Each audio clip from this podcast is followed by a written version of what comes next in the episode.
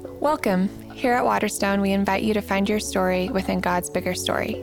We are a church that lives for something bigger than ourselves and is passionate to proclaim and demonstrate the way of Jesus.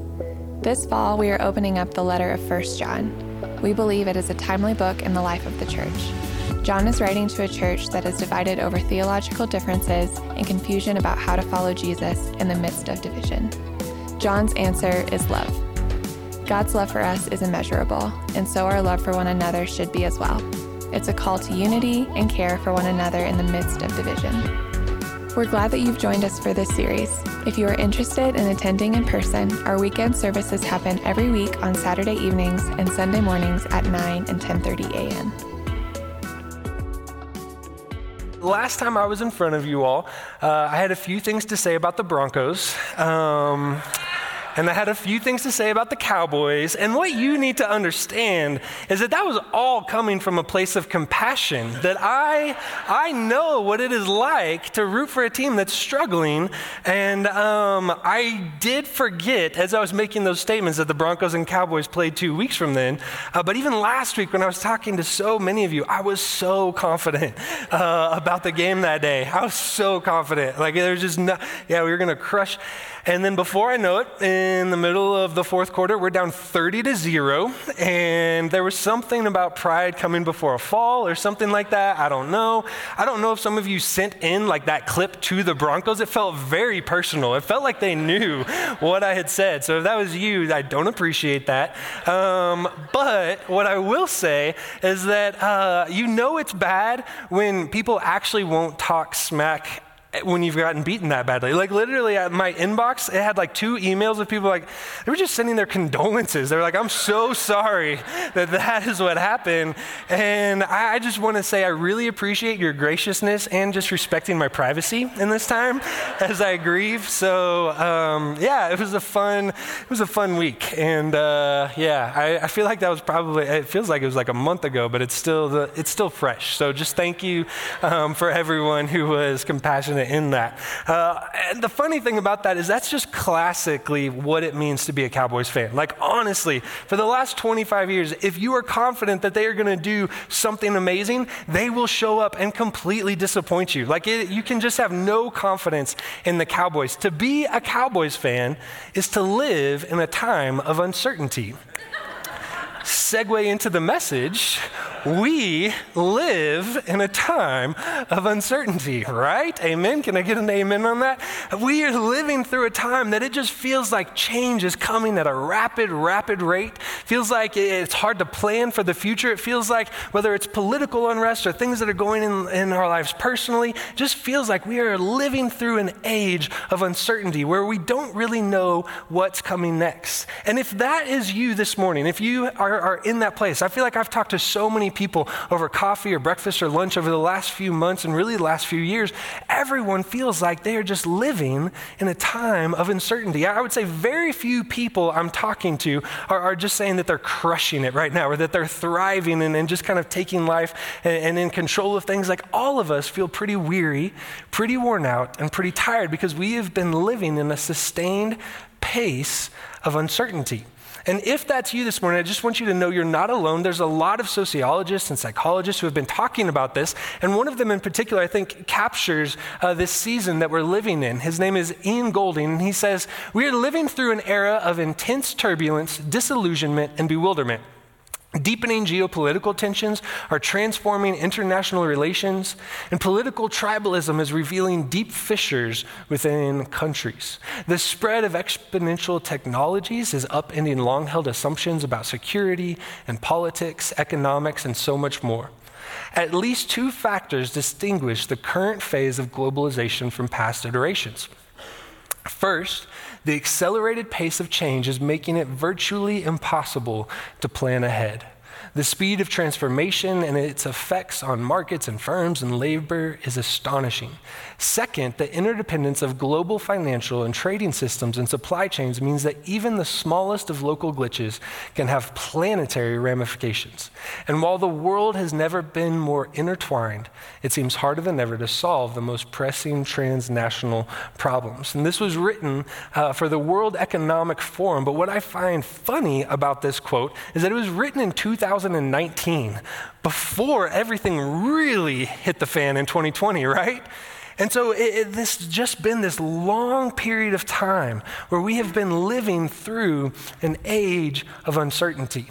And as we come to a close on the letter of First John and John's final words to these churches that he's been writing to, as we come to the, the final uh, things that he wants to say, some of the most important things he wants to say, we have to remember that John has been writing to churches who are experiencing a time of intense uncertainty. I mean, there is division in this church, as we said over and over again. There have been people who are leaving the church. Families have been divided and split apart. Old friends have become new enemies. I mean, people have just been, been shattering the communities that John has pastored for years.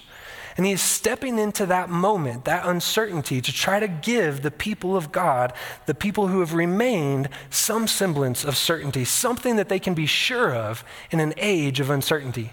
That's the purpose of these final verses, is to just give his people something they can hang on to in a world that feels incredibly uncertain. And my hope today for us is that it will do the same thing for our church that it did for John's in his day. That as he talks about the three different things we can hang on to, which have to do with our behavior, how we're supposed to live in a time of uncertainty, that as he talks about our identity, who we are in an age of uncertainty. And as he talks about God, who our Savior is in a time of uncertainty, that they are things that we can cling to and hold on to to remain faithful and true to Him, even in an age of uncertainty. So if you would, please pray with me today.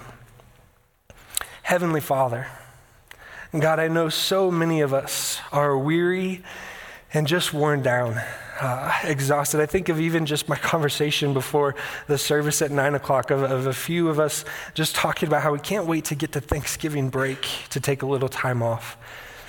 God, it feels like we have been just living through a constant season of unknown. And yet, God, none of it is unknown to you. And as we come to your word today, as we come to the words of your apostle John, the beloved disciple, as we close this letter, God, I pray that the certainty that characterized his life would characterize our own. That the hope and assurance that he gives to his community would foster assurance and confidence in us, even in an age of uncertainty. And it's in Christ's name that we pray. Amen. So, the first thing that John says we can be certain of in an age of uncertainty is how we should behave as the people of God, how we should live as the people of God. And he says that the people of God are a people who will not continue to sin, that the people of God are not a people who will continue struggling with sin. And if you remember, this is not new information. This is actually one of the main themes throughout the book of John that he's hit over and over and over again. It's these final three things are kind of John's greatest hits. And what he's saying is that the people of God are a people who do not continue sinning. If you remember, as we've talked through this idea that John reiterates over and over and over again throughout the book, is that it's not that the people of God won't sin at all. That once Jesus is our Lord and Savior, that we will just reach some state of perfection and never sin ever again in our lives. What we've talked about is that He is calling the people of God to not live in a habitual, unrepentant state of sinning. That the people of God are a people who take sin seriously. And if you also remember from his context, the, the churches he's writing to, there were false teachers who were saying sin isn't an issue. It's not a big deal. You don't need to worry about it. God is spirit and, and we're physical. And so he doesn't really have anything to do with the physical. And so whatever we do with our bodies or however we live or how we treat other people doesn't really matter because God is just spiritual. And so sin isn't something that we have to take seriously. And John's response to that throughout this letter has been no. The people of God take sin seriously. That sin is an issue and that God calls his people to live without sin. And so, as we struggle through this life, we don't give in to our fleshly desires or we don't treat people however we want to, to treat people. We live according to God's standards. And, and as we've talked through that, I know some people have felt very burdened about, like, well, what does that actually mean? Or what is that sin? How does that play out in my life? What do I do with the sin that I am struggling with? Uh, does that mean that I'm not a believer? Does that mean that.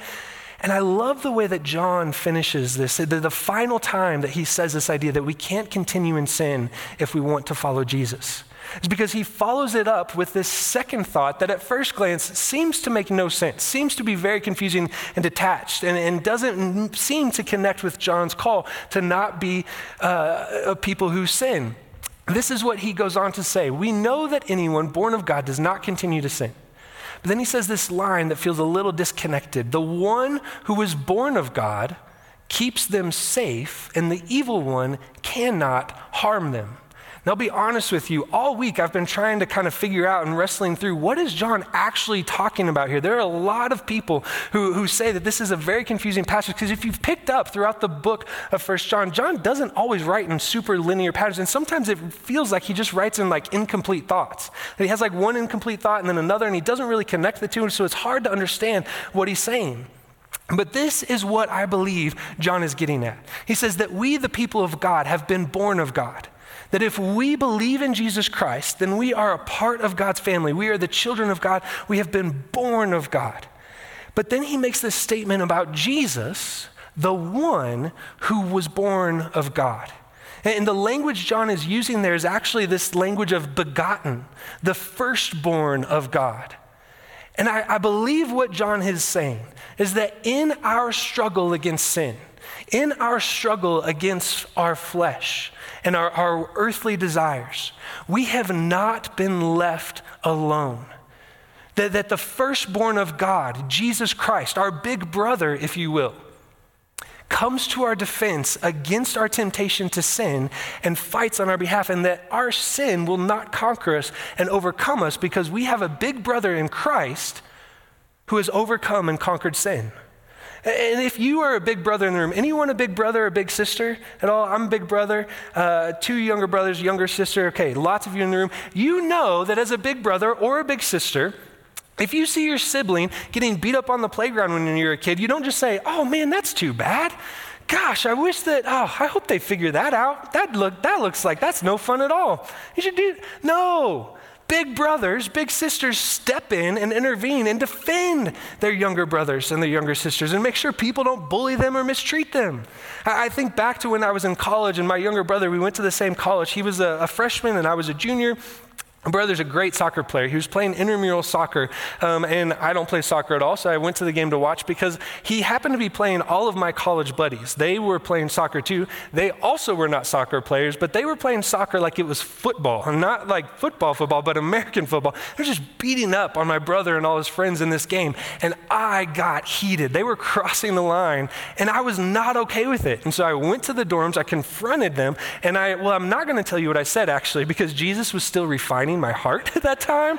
And I was working through some things. I was young, brash, but I, I, I had some words uh, and said some things. No, you can't do that to my brother. That's what big brothers do.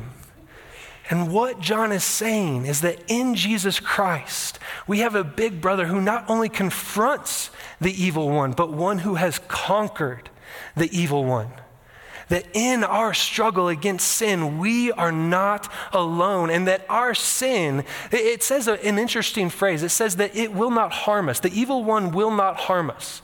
And as I say that, many of you are thinking, that doesn't feel like that's true. I feel like I'm living through a season of life where I am getting, I'm taking on a lot of harm. I'm getting beat up. I'm getting bullied. Life is kicking me in the teeth. And we have to realize John is not talking uh, about suffering in general or, or, things that we go through, hardships that we go through. He's talking specifically about the context of sin. That our sin that we struggle against will not overcome us because Jesus has overcome the evil one. That the evil one cannot lead us astray from the person and work of Christ because he is our big brother who protects us from our temptation to sin even as we struggle against it. And so John is trying to reiterate one final time for his people that as you struggle against sin, as you push back against the temptation to sin, as you strive to live the life that God has called you to, even in an uncertain age, know that Christ has conquered. And one day, sin will not be a temptation you face, that you too will overcome sin just as Christ had. That is the hope and the assurance that he's trying to give them in an uncertain age. But he goes on, it's not just about our behavior. He also begins to talk about our identity. And he says that, that we, the people of God, uh, are, are children of God. That if we have been born again, we are the children of God. And again, this is an idea that John keeps coming back to over and over and over again that the immeasurable love of God has rescued us, has, has saved us, and has brought us into God's family and called us his children. We looked at this throughout the book as, as God is called love. And we've looked at the ways that that love plays out in our lives to forgive our sins, to cleanse us, to purify us through the work of Christ, to bring us into the family of God. And so John is saying, remember that you are a child of God. But then again, he, he has this weird addition that seems to not make much sense. Remember, he's trying to give assurance and he's trying to give affirmation and confidence that we can rest in in an uncertain age. And this is how he finishes this statement. In verse uh, 19, he says, We know that we are children of God, and we also know that the whole world is under the control of the evil one. That does not feel very comforting. like it's great news that I'm a child of God, but then you're, okay, Satan's in charge of everything? That sounds awful. I don't want that. So, what is John getting at in this, this attempt to comfort? How is that actually good news? Because what you've got to realize is that when he says that the world is under the control of the evil one, what he is saying, the image that should be caught, coming to mind is not that, that Satan is, is besieging the world or trying to take control over the world and the world is resisting. It's that the world is literally just resting in the arms of the evil one. It's perfectly comfortable with the situation. The world and the principalities and the powers of this world are comfortable with the arrangement, and they're just fine with Satan being in control, with the evil one reigning in this time. That does not sound like good news. And yet, what I believe John is trying to do is, is he is seeking to remind us that we have a Father in heaven even when it looks like the world is falling apart. That even as we look at the world and we see that it looks like it is under the control of the evil one, and let's be honest, that, that just feels self evident. When we look at the world and we see what's going on in the world and the way people act and the, and the realities that we, we find in the world, whether it be war or famine or, or poverty or disease or sickness or, or, or hatred, I mean, it's very clear that the world is not the way God intended it that is broken and fallen. And John is saying, in the midst of that, we can rest assured because we are the children of God. That as the world rests in the arms of Satan, his people can rest in the arms of God. That we are his children, even when it looks like the world is falling apart. And I think that is such an important reality for us to, to, to, grab hold of and to recognize and to believe. Because I think what I've seen over and over in my conversations with people, whether it be at coffee or lunch or breakfast or wherever, is that, that there's this phrase that keeps coming up again and again and again. And it's come up so many times that it has really caught my attention. And the phrase I keep hearing from people is I am afraid of where things are headed. I am worried about where things are headed. I hear that phrase again and again and again. And there's this fear about the state of the world, this fear about who's in charge and the ideologies that have taken power and the ways that, that the world does not look like it did when we were kids. And so there's fear around the kind of world that's being left for our children or our grandchildren. And there's fear about where things are headed. And usually it has some sort of tie to, to political ideologies and, and the people who are in power. And the problem with that is that we do not have to be afraid of where things are headed because we know where things are headed. All things, the story of history, all things that are to come, no matter how uncertain and no matter how much our age and our time on this world feels uncertain, we know that all things are headed to the throne of Jesus Christ that all people from every tribe, tongue, and nation will be coming before the throne of God to acknowledge him as King and as Lord. That even as the world looks like it is falling apart, we do not have to be afraid because we are children of God. And to, to go a little deeper, I think it's fascinating that, that you see this reaction within the church. And, and so many times it happens after an election cycle. That, that when power shifts and, and one political party or another comes into power, the church, whichever way it votes, says that, oh, I'm just really worried about this person being in power and I'm really worried about where things are going. And what John is saying to you today is that it does not matter whether or not a donkey or an elephant is in the White House, the slain Lamb of God is on the throne. And we do not have to be afraid of whatever may come our way. That in an age of uncertainty, we can rest in the arms of God and not have to be afraid. That is our hope. And so John says that, that we don't have to be afraid, that, that our identity as the children of God does not have to leave us in a state of fear. And he says that our behavior in an uncertain age is one that, that we live out the commands and the calling of God, and that we are not subject to the power of sin, but we overcome sin because Christ too has overcome. And, and, just to wrap up this idea about Jesus being our advocate and, and the way that he protects us and the way that we can rest as being children of God. Some of you, you don't even care about the political ideologies that are being said. You don't even care about the state of the world. You are just clinging to something. Your own personal life is in such disarray. You are going through it. Life is kicking you in the teeth. You're experiencing depression or loss or grief or death or sickness. And John, for you as well, is saying that despite your circumstances, despite what you might be going through, it does not change your identity. You are still a child of God. As the great theologian D.A. Carson says, without trying to minimize anything we are going through, none of us are suffering from something that a good resurrection won't fix. Amen? And that is our hope in an age of uncertainty. And to kind of wrap all of these ideas up uh, about our identity and, and how we should behave, John comes to the final thing that we can be sure of. And he says that we can be sure that we know the true God. That we know the true God. This is what he says to wrap up this letter. He says, We know also that the Son of God has come and has given us understanding so that we may know him who is true. And we are in him who is true by being in his Son, Jesus Christ. He is the true God and eternal life.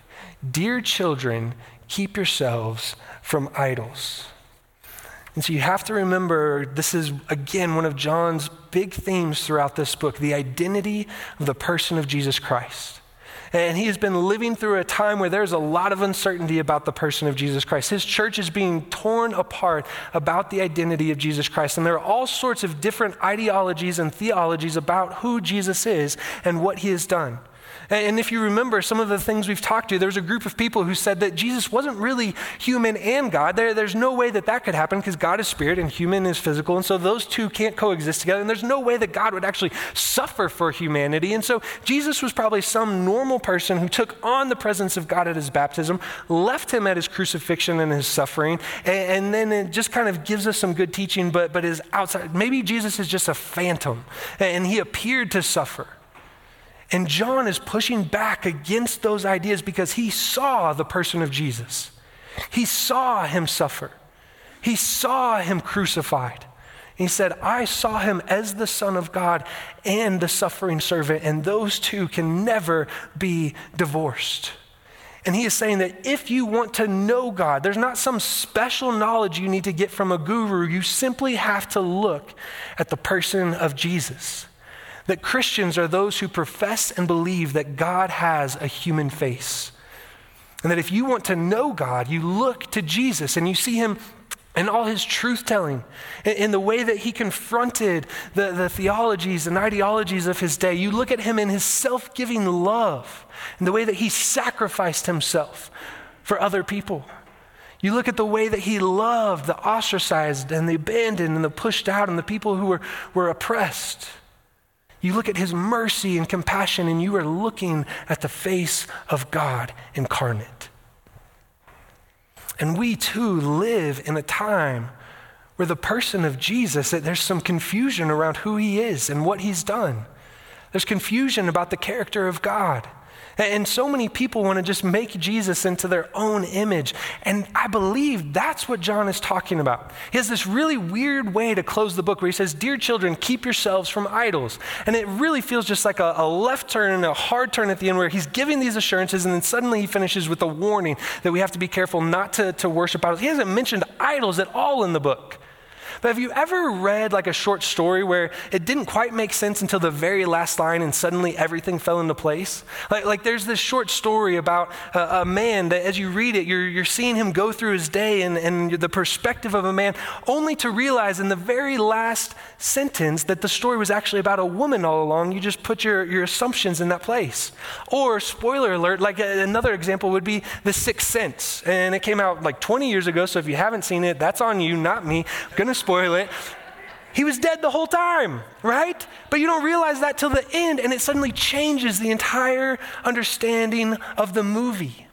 And what John is saying, this last line is actually what the entire book has been about the identity of Jesus and the way people were crafting him and making him into an idol of what they wanted and what they believed, rather than the true God. And we tend to do the same thing. One philosopher and, and uh, an unbeliever who was a, um, a philosopher in the 19th century in Germany, this is what he had to say about Christians looking at them from the outside. He said, All of theology is really a projection, a roundabout way of describing our own best thoughts of ourselves and deifying them. That, that what Christians do is we take our passions, our convictions, the things that we care about, the, our anxieties, our fears, and we project those onto Jesus and make him into the Jesus that meets our needs in the way we want. The issue with that is Jesus was never intended to be whatever idol you need to help you get through the day. Jesus is the risen Christ, the Lord of heaven and earth, the Alpha and the Omega, the beginning and the end of the story. We don't get to make him into whatever makes us feel better. And so he says, warning, keep yourselves from idols. Keep yourselves from making Jesus into the image that you want. And the, the language there is fascinating, this idea of keeping yourself from idols. It's, it's this defensive strategy, this defensive posture, similar to like we might say about, about a football team keeping another team out of the end zone, like the Broncos did so effectively last Sunday, right? Against the Cowboys. Like it's keeping them from, from the place you want to go, keeping yourselves from idols. Defend yourselves from allowing this to happen to you. And you may be sitting here today and thinking, I don't know that I really do that. I, I, think I have a pretty good picture of who Jesus is. And that might be true. And I pray that is true for all of us. But what I know is we all have a tendency to fashion Jesus into the things that we think are most important. And Jesus is above all of our ideology, all of our agendas, all of our desires, all of our hopes and wants and dreams. He stands above and beyond all those things. And a test, a way you can understand maybe whether or not you've actually fallen into this and, and happened to, to craft Jesus into an idol of your own making. There's this question from, from Anne Lamott, who she, she says this about making Jesus into our own idols. She says that, that you can safely assume you've created Jesus in your own image when it turns out that Jesus hates all the same people that you do, right? That if he reflects your beliefs, that, that, that, your beliefs aren't challenged, if he reflects your political agenda and your political agenda isn't challenged, if he reflects your passions and your passions aren't challenged, your dreams aren't challenged, then you can be sure that you have crafted Jesus into an image and an idol of your own making. And so, a question for all of us to contemplate and wrestle with as we close this book is, is where are you tempted to make an idol of Jesus? To put it another way, where do you make Jesus resemble yourself rather than you resemble Jesus? Ah, I think it's fascinating that that's the note that John chooses to end the book on the identity and work of Jesus. And he has this great way of summarizing who the person of Jesus is that he is the true God and he is eternal life. That when we look to Jesus, when we see Jesus, we are looking on the face of God. That all of, of God's presence and love and compassion and grace and mercy, this immeasurable love that we've returned to again and again, this love of the Father is all seen in the person of Christ, who is the true God. And that He offers us eternal life now and in the life to come. And so John says, in an age of uncertainty, cling to the person of Christ that whatever may come, whatever confusion we may face, whatever suffering we may face, whatever sins we might struggle with, cling to the person of Christ. And as I was thinking about wrapping this series on First John and, and this letter that the beloved disciple wrote, I just kept thinking back through the person of John and, and what he lived through, his story. Because you see, John was, was the beloved disciple of Jesus. He was one of the inner three. He was one of Jesus' closest friends in Jesus' earthly life and ministry. I mean, he was one of the people who knew Jesus the most deeply and the most dearly. In fact, he was one of the only male disciples. He was the only male disciple at Jesus' crucifixion. And you have to wonder for him in that moment as he is seeing the person that he thinks is the savior of his people, the savior of the world being crucified and killed, the uncertainty that he must have felt, the confusion. Where is God? What is he doing? And yet, John's uncertainty doesn't end at the foot of the cross. Though he was one of the first people to see the empty tomb and to see that Jesus had been raised from the dead, the rest of his life as a pastor of the early church, as an apostle of the early church is one filled with uncertainty. I mean, just in this book alone, we say the way that, that the church he pastored for 40 years, the people he loved and discipled and shared the gospel with, were torn apart by false teaching and divided. We see John living through an age of uncertainty and that, that he lived through some of the most intense persecution of the early church. Emperor Nero and Domitian, who, who literally fed Christians to lions and burned their bodies in their garden parties. And we know from church tradition that John was the last living disciple of Jesus, that he lived long enough to see all his friends martyred and murdered in the name of their king. I mean, he lived through uncertainty of the empire of Rome coming in and destroying the temple in Jerusalem, tearing apart his country and his people. And yet, through it all, through all uncertainty, he remained faithful and true to the God that he knew and believed in, that had given him eternal life. My prayer for us as a church is that as we close this beautiful letter on God's immeasurable love, that despite what uncertainty we may face, that we could cling to the person of Jesus Christ, following John's example even in an age of uncertainty. Would you pray with me? Heavenly Father, as we bring this letter to a close, I'm reminded of the life and the story of, of the Apostle John, the beloved disciple who knew Jesus so dearly and so closely. And God, I, I think of, of the stories in the gospel of, of everything that he saw, of Jesus transfiguration, where Jesus was revealed in all his heavenly glory in, in his earthly body. The moments that he ate dinner with Jesus and they laughed around a table in fellowship. The moments they wept together at the tomb of Lazarus.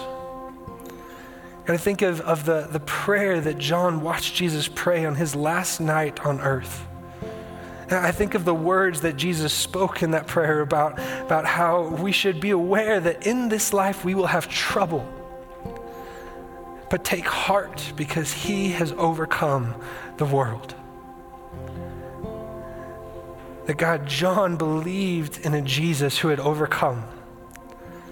May that be what is true for us as the people of Waterstone, that we would believe in the Jesus who has overcome, that our sin does not have power over us, it does not define us, that our circumstances do not touch our identity as children of God,